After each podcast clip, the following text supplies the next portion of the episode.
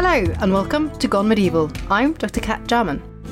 Now, in the media, we seem to be constantly told that when something is backwards and unscientific and not up to our 21st century standards, that it's medieval. Many think of science as something invented very recently. But is that actually true? As you're listening to this podcast, you probably have an interest in the Middle Ages, and you probably know that that's not quite the case. In fact, knowledge of so many scientific subjects like maths and astronomy were really quite advanced even by our modern standards. Now, today's guest has written a book exactly about this that I can guarantee will open your eyes in so many different ways when you read it. So, very warm welcome today to Dr. Seb Falk. Now, Seb is a historian of medieval science and medicine and fellow at Girton College at the University of Cambridge. So, welcome to Gone Medieval, Seb. Thank you very much for inviting me. Now, Seb was also one of the BBC New Generation thinkers in 2016. Now, Seb's book that we're going to be talking about today is called The Light Ages A Medieval Journey of Discovery, which, by the way, when I first bought it, that was completely based on the cover, which is totally beautiful. But I'm happy to say it's very good on the inside as well. And it's now out in paperback, I believe. Yes, that's right. Out in paperback in the UK now and out in the USA in November. Fantastic. So you really get to the core of this idea, as the title very cleverly suggests, this sort of against the idea of the Middle Ages as, as the Dark Ages. And this concept of the medieval as something very, very sort of backwards and unscientific goes back some way, really, and, and hand in hand with the idea of, of the Dark Ages. But where does that actually begin? Is it actually recent or?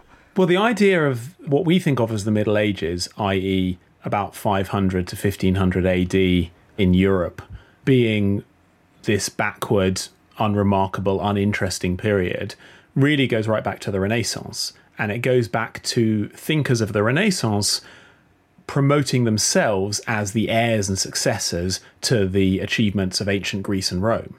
And so, because they were a renaissance, they were a rebirth, and they promoted themselves in those terms, everything between the decline of the classical world and their own rebirth of that classical world was a bit in the middle. So, by being medieval, it's disparaged as being just that bit in the middle. And then along with that comes this idea of it being a dark age. And that is a bit more complicated because it's really given life by Protestant thinkers in Northern Europe who were trying to promote the Protestant world or, or, the world that was not Catholic as being somehow more advanced. And everywhere where the Catholic Church ruled, and every time when the Catholic Church ruled, as being backward and uninterested in modernity. And a certain backward approach to science went along with that. Now, I think maybe because you mentioned this a little bit in your introduction, this idea of, of, science in a medieval context, in a medieval world, what do we mean by science? What was science to them? Uh, I mean, that's a great question. The word science comes from the Latin scientia, meaning knowledge. And in the Middle Ages, scientia meant any systematic branch of knowledge. So that could include theology, but it also included mathematics, astronomy, music, lots of distinct and systematically studied branches of knowledge. Now, there wasn't science in the way we think of it as a professional discipline done by scientists in organized spaces like laboratories, but there very much was people asking questions about nature, people looking up at the stars and wondering what they were made of, people measuring the motions of the planets and the moon and the sun and predicting eclipses, and there were people studying science in the universities which were founded in the Middle Ages, and there was technological development as well. And really, you know, one of the reasons I wrote the book was because everybody in this country studies medieval history and everybody studies about kings and the Black Death, and we learn about politics and we learn about things being awful in the Middle Ages. And it's easy to have the impression that nobody in the Middle Ages asked any questions, nobody ever wondered anything about how the world works. And that just couldn't be further from the truth. As in any period, people asked really interesting questions and came up with really creative answers. And that's what I really wanted to tell people about in this book. One of the things I really liked about your book was that you're bringing out a lot of these individuals and all of those unique people's sort of experiences of this, and get onto that a bit more in a moment about one particular person. But you open the book with what I think is a really nice description of this brilliant discovery of a manuscript that was found in, in Cambridge in the 1950s by a man called Derek Price. Can you tell us that story about what was found?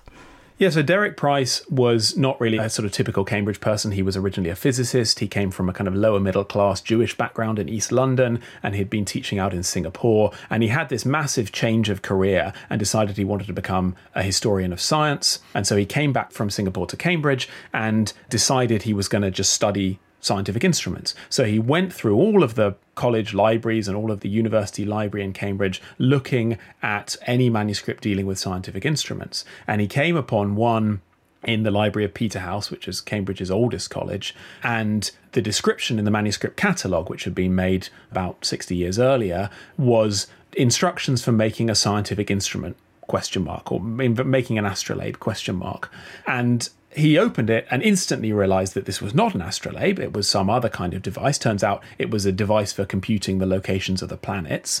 And it was written in Middle English and it was dated 1392. And those two facts, the fact that it was written in Middle English and dated 1392, as well as the astronomical content of this manuscript, gave Price the idea that it might have something to do with Geoffrey Chaucer, the great English poet, because Chaucer not only had written in Middle English and had been working around that time, but also had written an instruction manual for an astrolabe, the quintessential medieval scientific instrument, apparently for his 10 year old son, Lewis, but really it's a kind of literary conceit. He says he's writing it for his 10 year old son, but really it's kind of astrolabes for dummies. So it's anybody who has the intellectual ability of my 10 year old son can read and understand this book and read and understand an astrolabe. And because it's in Middle English, not in Latin, it is particularly accessible. So Chaucer had written this thing. Price found the manuscript that sort of matched in some ways Chaucer's treatise on the astrolabe, and he jumped to the conclusion that it must be by Chaucer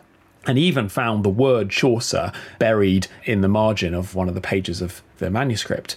And so for a long time, people argued back and forth about whether this manuscript was really by Chaucer. And then, to cut a very long story short, just a few years ago, a Norwegian scholar by the name of Kari Anne Rand discovered the exact same handwriting of this manuscript. And the manuscript is a draft, apparently in the hand of its author or translator. So it's not a copy, it's in the handwriting of the person who was in some way drafting it, and she discovered a match for that handwriting, and the handwriting belonged to a monk named John of Westwick. So, John of Westwick is kind of at the heart of my story, although, as you say, I bring in lots of other really interesting characters as well, because there are so many of them in medieval science. And that whole story, I just thought was amazing as a piece of detective work as well. But back when it was first discovered in the 50s, it did meet quite a lot of excitement, didn't it? Because it was reported in the papers. Why were people excited about it at the time in the 50s?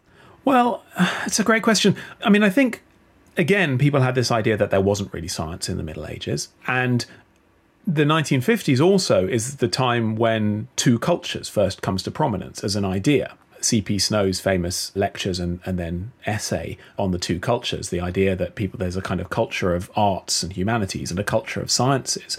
And I think the idea that Chaucer, the father of English literature, as he's often called, wrote this scientific treatise really got people excited and interested. And of course, that to a historian is not really a great reason to be excited because we know that science and literature went hand in hand in the Middle Ages. The discovery of this manuscript doesn't change that. I mean, looking even at the most artistic manuscripts you can imagine, the beautiful books of hours that you find illustrated in any kind of exhibition about the Middle Ages will have a book of hours with these lovely illuminations and this beautiful decorated calendar. Well, those calendars have encoded within them a huge amount of astronomical information, sometimes very pioneering or groundbreaking astronomical information about the relationship between the cycles of the sun and moon, which have to be studied really in great depth because astronomically they're incommensurable. They don't match up. So if you really want to know exactly when the full moon or the new moon is going to be, which as a Christian you need to know in order to know the date of Easter, then you need to be on top of your astronomical cycles. So science was bound up with religious practice, but it was also bound up with a kind of artistic production of these beautiful manuscripts, and it was everywhere in literature future. So Chaucer's, even Chaucer's most famous works, like the Canterbury Tales, are full of astronomical data, which he put in there perhaps for his own satisfaction or perhaps to keep his readers interested. But the science underlying those is really quite precise. So I think in the 1950s, people were a bit surprised, although actually that shouldn't have made the headlines because Chaucer was known to have had astronomical interests. But I suppose also the discovery of a new manuscript, possibly in the hand of this very famous person, was something that was interesting to people as well, because it's not every day. Imagine if you found a new work by Shakespeare or something now, it would be global headlines, even in non English speaking countries. Yeah, the discovery of any new manuscript is going to make headline news, but particularly if it's associated with someone famous. And of course, Chaucer is extremely well known. And I think that's kind of one of the things that I wanted to address in my book is this idea that we so often tell histories, particularly histories of things like science, through these parades of great men. And that's something I really wanted to challenge that we can do it through unknown characters. So let's get into your story, really, then. And I'm very fascinated by this person, that this monk called John Westwick. Who was he, and how much do we know about him? John Westwick was a monk who lived from about 1360, maybe late 1350s, until about 1400. We don't know exactly. And he was born near the city of St Albans, which is about a day's walk north of London. Uh, St Albans was one of the richest and most well connected monasteries in England at that time. And John Westwick became a monk of St Albans. He was probably from a fairly middle of the road background, not a wealthy background. He never rose to any kind of prominence in the monastery, but neither would he have been from a particularly poor background if he was able to attend the monastery at all. And we know that he was in the monastery by 1380, but we don't know exactly when he took his vows. And we know that at a certain point he left St Albans, probably in 1380 itself, and went up to the Priory of Tynemouth, overlooking the North Sea on the cliffs down the river from Newcastle, and spent some time there. He went on crusade to the failed Bishop's Crusade of 1383 to Flanders, where the army led by the Bishop of Norwich attacked the friendly city of Ypres and had to retreat because the whole army got dysentery. So that was a catastrophic failure. And at a certain point, he turned up in London where we find him designing an astronomical instrument. So, in some ways, he's atypical because he moved around a lot. We think he was probably exiled to Tynemouth. That was a, a typical thing that abbots did of St Albans to get rid of troublesome monks. They sent them away to other houses that are part of the same family, daughter houses, dependent houses of the main monastery. Also, monks that were seen as up and coming sometimes got sent to those places to prove themselves. But around the time 1380, there was a lot of unrest leading up to what became the Peasants' Revolt of 1381, and St Albans was a real flashpoint of that. So it's quite possible that John Westwick was one of those monks who was getting too close to the townspeople. That's usually something that led to monks being distanced from the monastery. As I say, he left Tynemouth pretty quickly after only a couple of years to go on this failed crusade, and then we find him in London. So, as I say, in some ways he's quite atypical, moving around a lot, but in other ways, he does what we expect of a monk. He studies, he reads, he learns. He may well have studied at the University of Oxford. We don't have any concrete evidence for that, but St Albans did send quite a lot of their most scholarly monks to study in Oxford, if only for a term or a year. And he was certainly a scholarly character. He made copies of scientific texts by a former abbot of St Albans, Richard of Wallingford, and he wrote about instruments that were available at St Albans. And most notably, uh, he didn't write about this directly, but the most notable instrument that was at St Albans was this phenomenal astronomical clock, which had been invented by Richard of Wallingford in the 1330s. And so John of Westwick, a generation later in the 1370s, would have been able to see it and marvel at it and learn from it and then, as I say, he invented or perhaps translated this astronomical instrument device for computing the positions of the planets, and he was doing that in about 1392. And then the last we hear of him is a papal indulgence, a sort of permission for him to consult whichever confessor he wants, which is dated 1397. And those were often given to people nearing the end of their life. So it's possible that he died soon after that, but we don't have any concrete evidence. So we have a sort of smattering of a paper trail for him, but I did have to join the dots a little bit, which I did, of course, by knowing and writing about what monks would typically do and the ways that a monk would typically live. But I think it was very important for me to tell the story of medieval science through a relatively unknown character because, A, the history of science is so often told as this parade of great men. And even today, or especially today, that's not how science is done, was done. Science has always been a collaborative activity. And indeed, the processes of collaboration, communication, are often the most generative parts of scientific activity. And particularly for the Middle Ages, so many treatises, so many pieces of writing from the Middle Ages are anonymous. And so it was true to the spirit of the Middle Ages, I think, to focus on somebody who was anonymous. Let's not forget this Equatorium manuscript, the manuscript at the heart of my book, discovered by Derek Price, was anonymous. He didn't write his name anywhere in it. And that is very typical of the Middle Ages. So you very cleverly in the book use this as sort of hopping up points for talking about so many different topics and so many different inventions, and, and you've mentioned some of them already, and I, I want to sort of go back in and dig into some of those. And I quite like this idea that you talk about right early on. So you, you already said in one of my first questions that this idea of astronomy being very important for the church and you know having to know about astronomy for reasons of telling time. But you also mention in the book farming the importance of farming because i think we tend to quite often today think of astronomy as something a bit more sort of learned and important if you want to be very scientific about the world. But actually that sort of very literally down to earth aspect of it. And you, you sort of mentioned that perhaps john came from a farming background or peasant background and the importance of understanding what you call folk astronomy. Can you explain what is meant by that yeah, this is a period before the telescope. So everything that people know about astronomy, everything people know about the skies and the heavens and the motions of the heavens, they're getting with the naked eye. And I think we who many of us live in cities, we suffer from light pollution, we have busy lives, we don't spend a lot of time out of doors, have forgotten how to look at the heavens, have forgotten how to look at the stars. But if you were a farmer, particularly a pastoral farmer, you were looking after animals, you would spend a huge amount of time outside, often at night, and you would observe the changing seasons. Now, of course, we all know that the summer days are longer and the summer nights are shorter, and we probably are familiar with one or two stars, but it's hardly surprising that people in the Middle Ages would have been familiar with hundreds of stars and would have noticed a lot of seasonal changes, including the changing lengths of shadows, which you could use to tell the time of day, the changes in where the sun rose up above the horizon, which might tell you the date. The word solstice, a word with which we're all familiar, comes from the Latin solstitium, meaning sun standing still.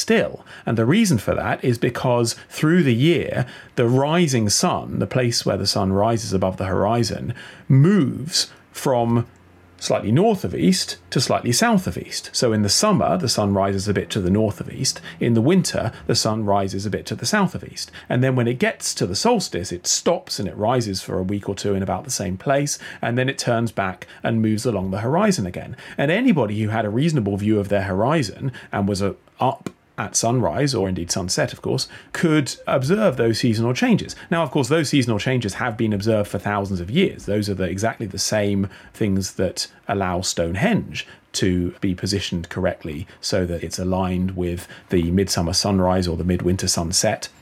So this is not new in the Middle Ages, but I really wanted to show people that actually you can learn a huge amount by opening your eyes and by observing the world around you. And those two things that people had in the Middle Ages, they had clear skies and time to observe and to really see the slow, gradual changes in the world around them, they allow them to learn a huge amount. And so, even if the Middle Ages was without the Hadron Colliders and the enormous observatories that are a classic feature of today's big science, that doesn't mean that science didn't take place at all.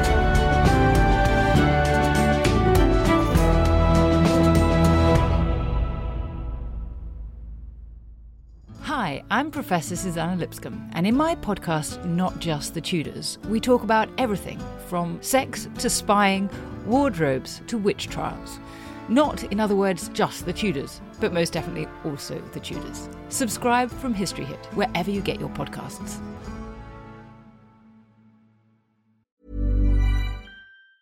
Many of us have those stubborn pounds that seem impossible to lose, no matter how good we eat or how hard we work out. My solution is PlushCare. PlushCare is a leading telehealth provider with doctors who are there for you day and night to partner with you in your weight loss journey. They can prescribe FDA-approved weight loss medications like Wegovy and Zepbound for those who qualify. Plus, they accept most insurance plans. To get started, visit plushcare.com slash weight loss. That's plushcare.com slash weight loss. Hey, I'm Don Wildman, and on American History Hit, my expert guests and I journey across the nation and through the years to uncover the stories that have made the United States. From first flight to first ladies, from stitching the Star Spangled Banner to striking gold in California to shooting for the moon with Apollo. We've got you covered. Catch new episodes of American History Hit, a podcast by History Hit, every Monday and Thursday wherever you get your podcasts.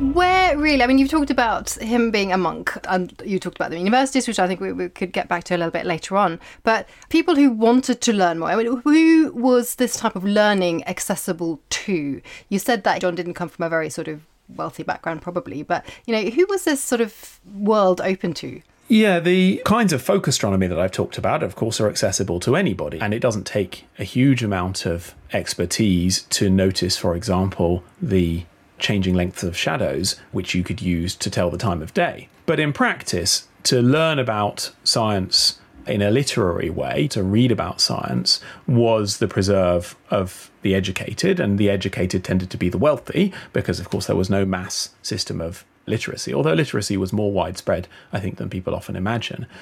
So, the church, the Christian church in Europe, was the main sponsor of literacy, was the main sponsor of learning. And certainly in the kind of early middle part of the Middle Ages, the curriculum was structured according to Roman systems, which laid down seven liberal arts the three arts of the word, grammar, logic, and rhetoric, and then the four arts of number, namely astronomy, geometry, arithmetic, and music.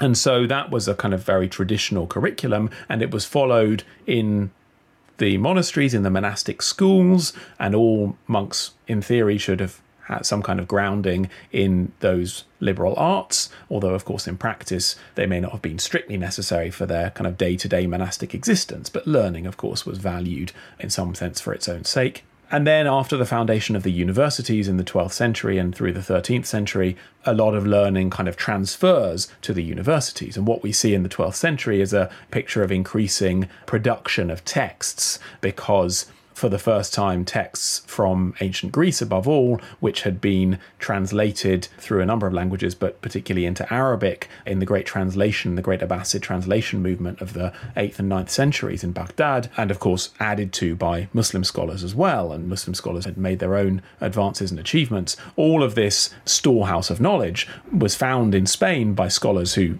traveled to Spain in order to be able to study Arabic and translate these texts and treatises and bring them back to their monasteries, bring them back to their universities. And there was this great flow of knowledge in the 12th and 13th centuries across Europe, and along with the foundation of the universities, scholars were traveling freely. Of course, they all had a common language, they were all speaking Latin, so they were able to converse with each other, they were able to study together. They, along with the foundation of the mendicant orders, the friars, the Dominicans and Franciscans, who had houses in lots of different cities where people could travel easily, study together. This was really a very fertile environment for the spread of old knowledge and the production of new knowledge. I was quite interested. You had a little section in the book about the sort of life at the universities and things like books. You just mentioned just now all these books coming in. But how accessible were individual books really to the student monk? Could they get them? Did they need to get their own books? How did that all work? Books were incredibly precious. Of course, we have to remember this is before printing, so every book was handwritten. Manuscript, of course, means handwritten. And so if you wanted to own a book, you often had to copy it out yourself. In many universities, particularly in Paris, there was some kind of system where you could borrow either a whole book or even chunks of a book and copy them out and then bring them back. And of course, monasteries had been doing that in some way for years. Quite often, if a traveller brought them a manuscript, they would make a copy of it and then let the traveller go back with his original manuscript. But the bread and butter of scholastic work was copying manuscripts. And indeed, in some senses, it was kind of part of the studying process was to copy out the manuscript. And you might add your own comments in the margin as you went along. But copying was a really key scholarly activity. Books, as I say, very expensive. Quite often, when monks went from monasteries to universities, as particularly well from the late 13th century and, and into the 14th century, monks started to attend university.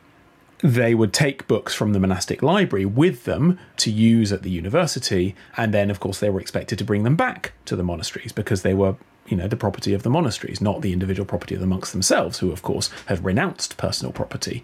But books being exceedingly valuable, they were often pawned. They were often used as collateral for loans. And so, quite often, you get monks going to university, spending too much time on the pleasures of university life, drinking, hunting, gambling and uh, running out of money and pawning their books in order to have more cash for the student lifestyle. And then there's a whole chain of frantic letters going back and forth to and from the monastery saying, What have you been doing with all our money? Why have you got rid of our books? So it gets students into a lot of trouble at times. And of course, the monks aren't supposed to be doing any of that. The reason that the monks were quite late to getting involved in the universities was precisely because the universities were seen as potentially corrupting for these young monks who were supposed to be secluded in their monasteries. But despite their best efforts, setting up special colleges just for the monks that were slightly outside of the town centre and posting priors to make sure that the students kept in line.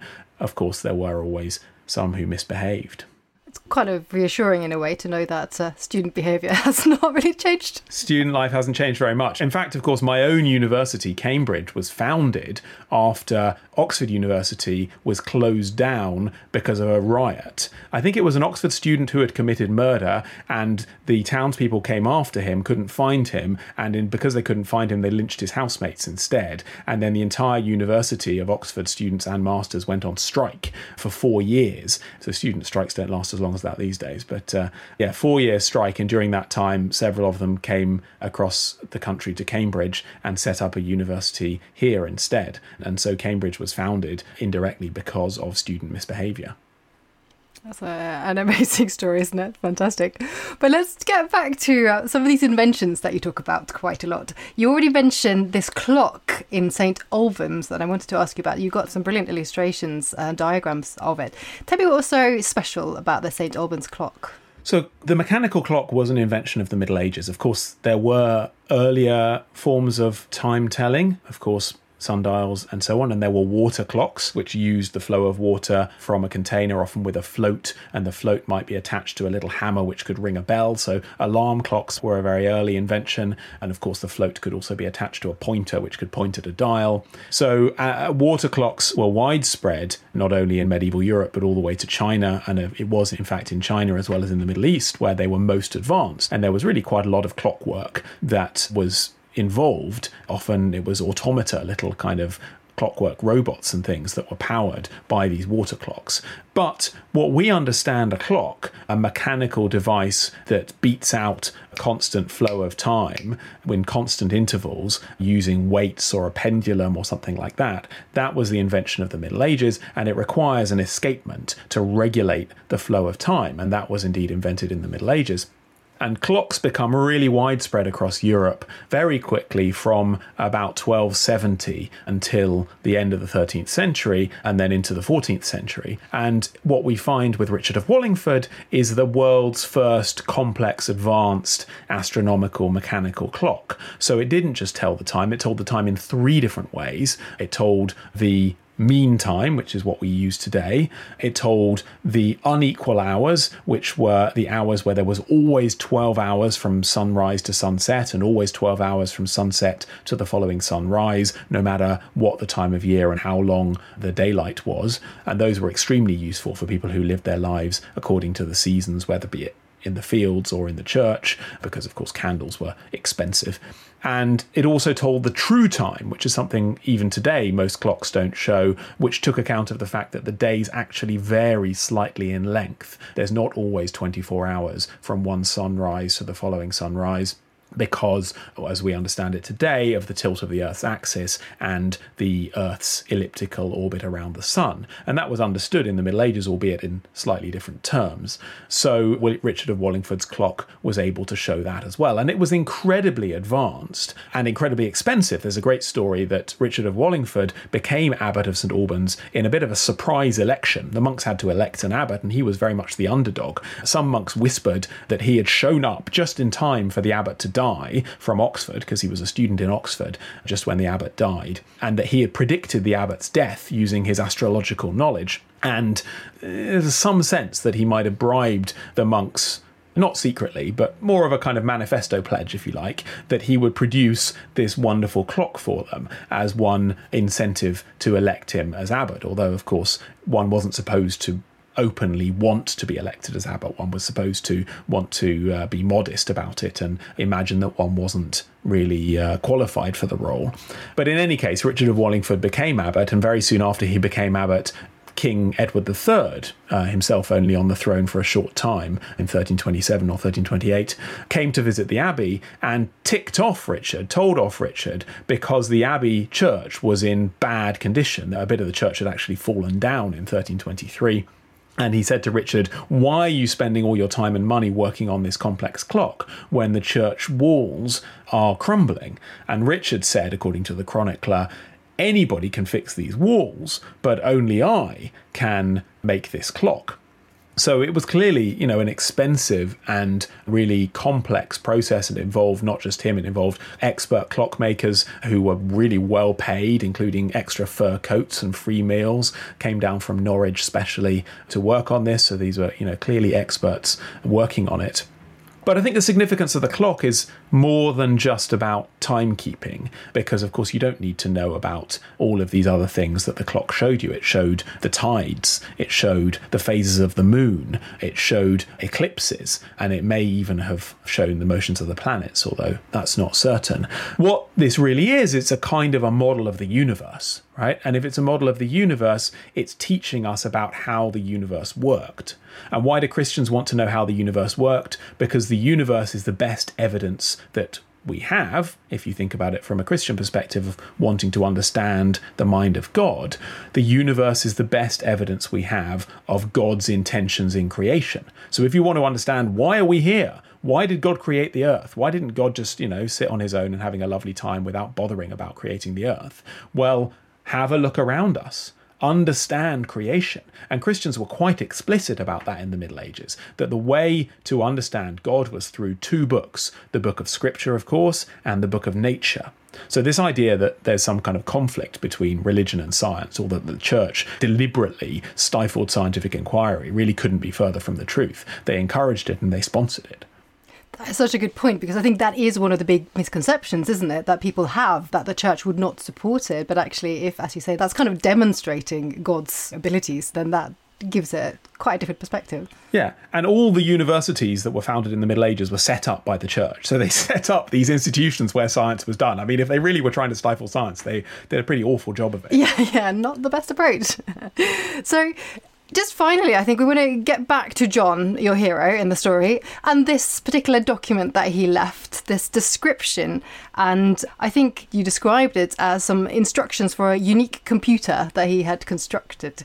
What was that exactly? So it's a computer in the sense that what a computer does in pure terms is it takes knowledge input, it processes it, and it outputs new knowledge. And uh, that's what this device does you put in raw data about the motions of the planets. So there were tables were extremely commonplace in the Middle Ages, astronomical tables, and, and those tables often showed you the day by day motion of the planets. But because, of course, the planets move in very complex ways, you know, really quite complicated models because they have to take into account not only the Earth's motion around the sun, but also the planet's motion around the sun. So there's at least a kind of two part elliptical motion there.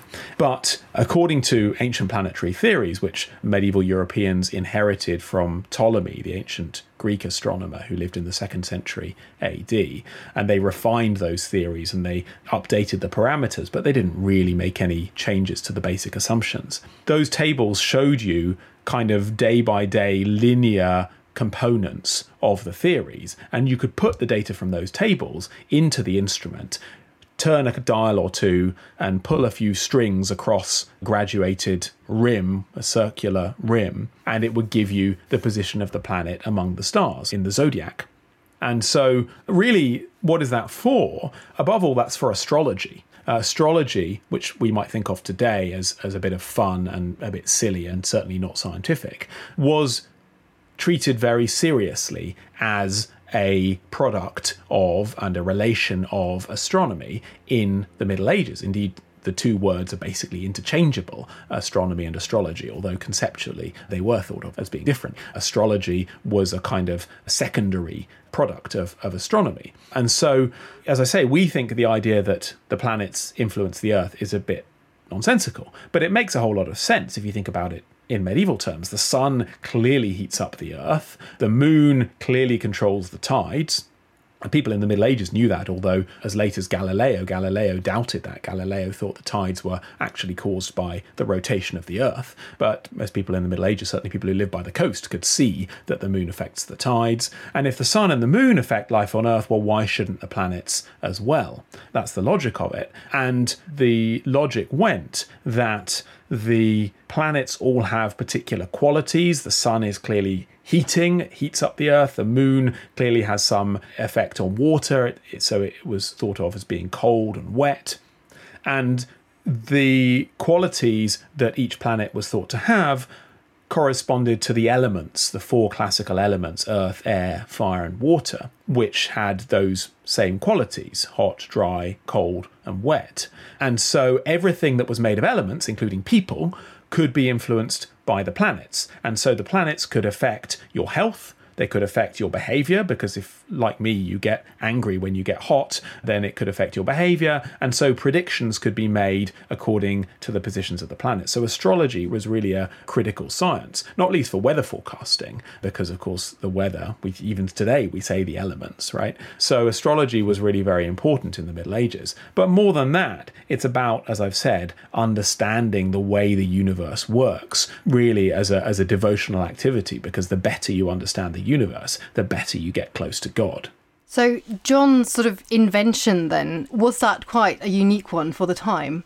Well, yes and no. There were other equatoria. So, this device for computing the planets is called an equatorium, which is sort of equation solver. Really, it's almost a translation of computer. And there were other devices that did this. In many ways, they are kind of three dimensional movable diagrams. So if you look in my book and you look at the diagram of the instrument, it looks very similar to the diagrams of planetary motion according to Ptolemaic theory, with the deferent and the equant, which people might have heard of. And so, in many ways, it could be a teaching tool. And so these devices do appear in manuscripts. Often people write descriptions of a device they've invented that works to find the positions of the planets, but may never have been made because it still has kind of teaching value to invent an instrument and talk about how the instrument works and how it instantiates the planetary theories. And so there's a lot of instructions and manuals for these instruments, but the instruments themselves don't survive. And it may be that they haven't survived because they were made of wood and the wood got used for something else, or the brass got melted down and made into something else, or it may be that they were never made, and we just don't know. But sometimes we can say this was definitely never made because it wouldn't work. So if you tried making it, it's going to fail. It's the opposite with John Westwyk's instructions. John Westwyk's instructions are brilliant. I have followed them myself, and I who have zero skill in making anything whatsoever have managed to make a working equatorium according to John Westwyk's Middle English instructions. So the guy, whatever else you can say about him, was extremely good at writing clear, easy to follow, comprehensive, workable instructions. And his own design only exists in this manuscript, although it is related or similar to, and I suspect, although I'm not sure about this, perhaps directly related to an equatorium that does survive at Merton College, Oxford, and is described in a couple of manuscripts that survive, one in Oxford and one in Cambridge. And this is not, by the way, an exclusively English story by any means. These devices were commonly found on the continent and also they were first invented in the Islamic world, although, as I say, they were based on ancient Greek theories. So I think really this demonstrating that exactly what you described just now demonstrates why this using John as this sort of vehicle for explaining both how things are learned, how, how they've put together, where people are learning, what they're learning is such a, a brilliant story. And I also like the fact that you found a replica made in the 50s as well in a museum, didn't you, that you describe right at the end of your book? Yeah, so Derek Price, the guy who begins my book and who discovered this manuscript, who was clearly extremely gifted at promoting himself and at kind of communicating his discoveries, had made, because he knew Lawrence Bragg, the youngest person ever to win the Nobel Prize for Physics, who ran the Cavendish Laboratory in Cambridge. Price got Bragg to help him make a replica of this equatorium full size, six feet in diameter. It's a massive thing because the larger you make it, the more accurate it is, or the more precise it is, I should say. And this was lost. Nobody knew what had happened to it. And I went looking for it. And with the help of the curators of the Whipple Museum in Cambridge, I found it behind a cupboard in the museum storehouse. And it, it had sort of not been properly catalogued. And so it was in the museum all the time, but nobody knew what it was or why it was there. And so, yes, alongside the replica I made myself, there's also this full size one that was made in the 1950s. And on the Cambridge University Digital Library website, anybody can go and play with a virtual model, which a web developer made for Peterhouse, the college that owns the manuscript, and, and which I advised and helped him with. So you can go and you can cast your own horoscope according to the data that this instrument will provide about the locations of the planets for any time in the past or future. Fantastic. Well, I know what I'm going to be doing this afternoon. Find out my future. Fantastic. Now, there's so much in your book, and it's one of these that you can really go back into and read so many times. And I'm certainly going to do that. But I think we're going to have to wind it up, or we'll be here all day. But final question, really, is it's just, I mean, why do you think that these myths of the Middle Age, knowing that there is so much science in this period, why does that myth persist, do you think, today? I don't know. That's mean, a good answer. yeah. Basically, it's because we like to feel good about ourselves. Yeah. And so disparaging the past helps us feel good about ourselves. Even though, you know, if this year has taught us anything, it's that we don't have all the answers. And science, although, of course, there have been incredible achievements in producing a vaccine in record time and all the rest of it, that we are still vulnerable and there are still many, many things we don't know. But I think it's easy to imagine that human culture makes linear progress and that if we're advanced now that people in the past must have been backward. And of course there is an element of truth in that. You know they didn't have all of the technological wizardry that we have today. But that doesn't mean that they didn't have anything at all. And above all it doesn't mean that they were stupid. Uh, it doesn't mean that they weren't inquisitive and they didn't ask really interesting questions about the way that the universe worked. And i think it's very easy for us to you know pick on one example of somebody who believes something silly and say, well, everybody in the Middle Ages believes something silly. But of course, you know, there's plenty of anti vaxxers or flat earthers today. By the way, nobody who ever studied the question in the Middle Ages thought the earth was flat. That's very clear. We have all of their treatises that prove that the earth was round. But because you might be able to find one example of one person who nobody listened to who said that the earth was flat, well, lo and behold, we dismiss the whole Middle Ages on that basis. And so I think it is convenient for us. Uh, the word medieval has become a kind of byword for backward or barbaric. And really, if you start to look under the hood a little bit and start to investigate the question, it just draws you into this incredible world of inquisitiveness and interest and discovery and invention and map making and exploration and everything, which just captivated me and I hope will interest other people as well. Yeah, and I think absolutely, if people are interested, do pick up a, copy of The Light Ages. I definitely recommend it. Seb, thank you so much for joining me today and sharing all this knowledge. Thank you so much. This has been really fun. Excellent. So do have a look for Seb's book, and you're also on social media, aren't you? People want to follow you there. Yeah, you can find me on Twitter at Seb underscore Falk, F A L K. Fantastic. So, thank you everyone for listening today. This brings us to the end of this episode of Gone Medieval from History Hit. I'm Dr. Cat Jarman. Please press the subscribe button to make sure you catch the next episode. But thank you all very much for listening.